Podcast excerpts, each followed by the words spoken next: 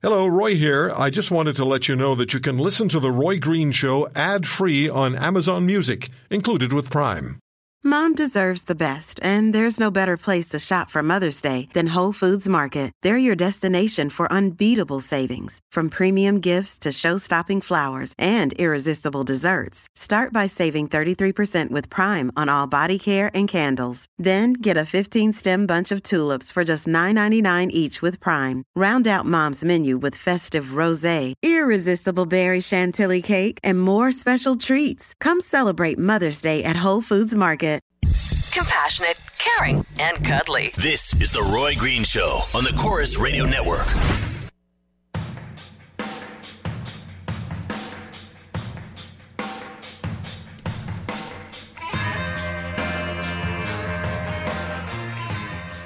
I've received a number of emails to Roy at RoyGreenShow.com saying, I hope you're going to play that interview again.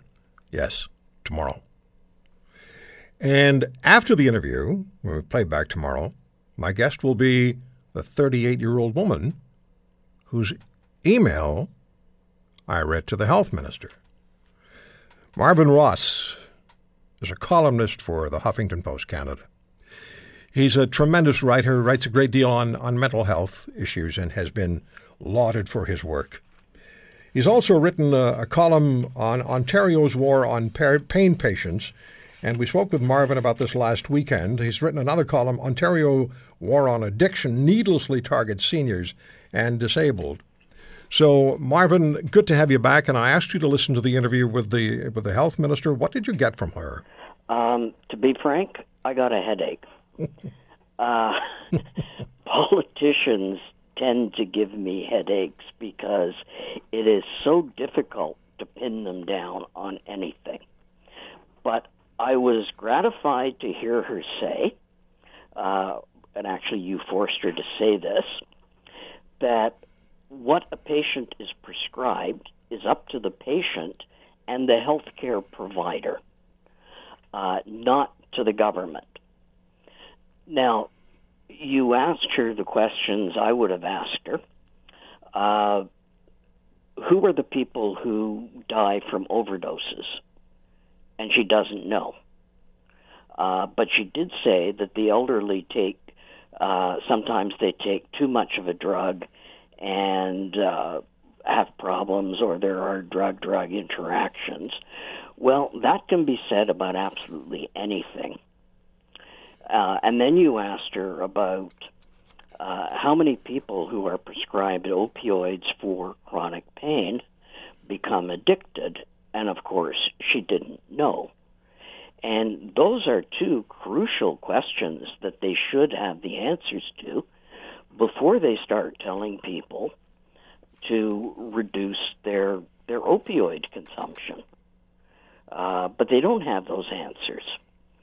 So they have no basis whatsoever for doing that. And, of course, she had to throw out the buzzword that's used in health today, and it's something I agree with, and that is nobody should do anything unless it is evidence-based. But they are, in fact, targeting pain patients without the evidence to back up what they are doing. And last week I talked about the Health Quality Ontario report on the number of prescriptions that are issued in Ontario for opioids. And the one comment that I had about that I didn't get a chance to say on the show was that they provided an anecdote of some woman who had been prescribed with opioids and who had become addicted. But everybody knows that anecdotes do not make evidence. And in fact, citing anecdotes as your proof is really the purview of the alternative medicine people, the anti-vaccination people, and has no place in modern medicine. So if they had submitted the paper that they produced to a legitimate medical journal, it would not have been accepted. And in fact, if it was a research paper for a course on research, they would have failed.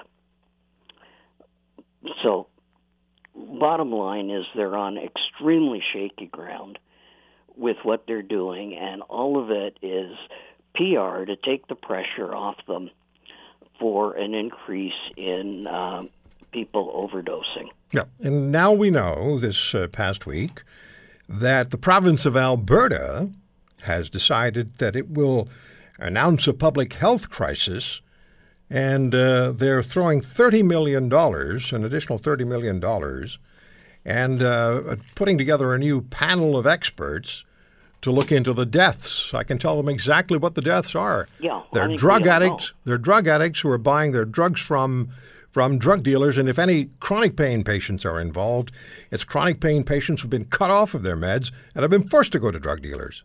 Yeah, exactly. No mystery. Before I answered your call, I took a look at the Cochrane reports, which are an international group of researchers. And we have 30 seconds, Marvin. I'm sorry. But, okay. Yeah. Anyway, their conclusion is that opioids are effective for some patients, but they have no idea who is best suited to get opioids.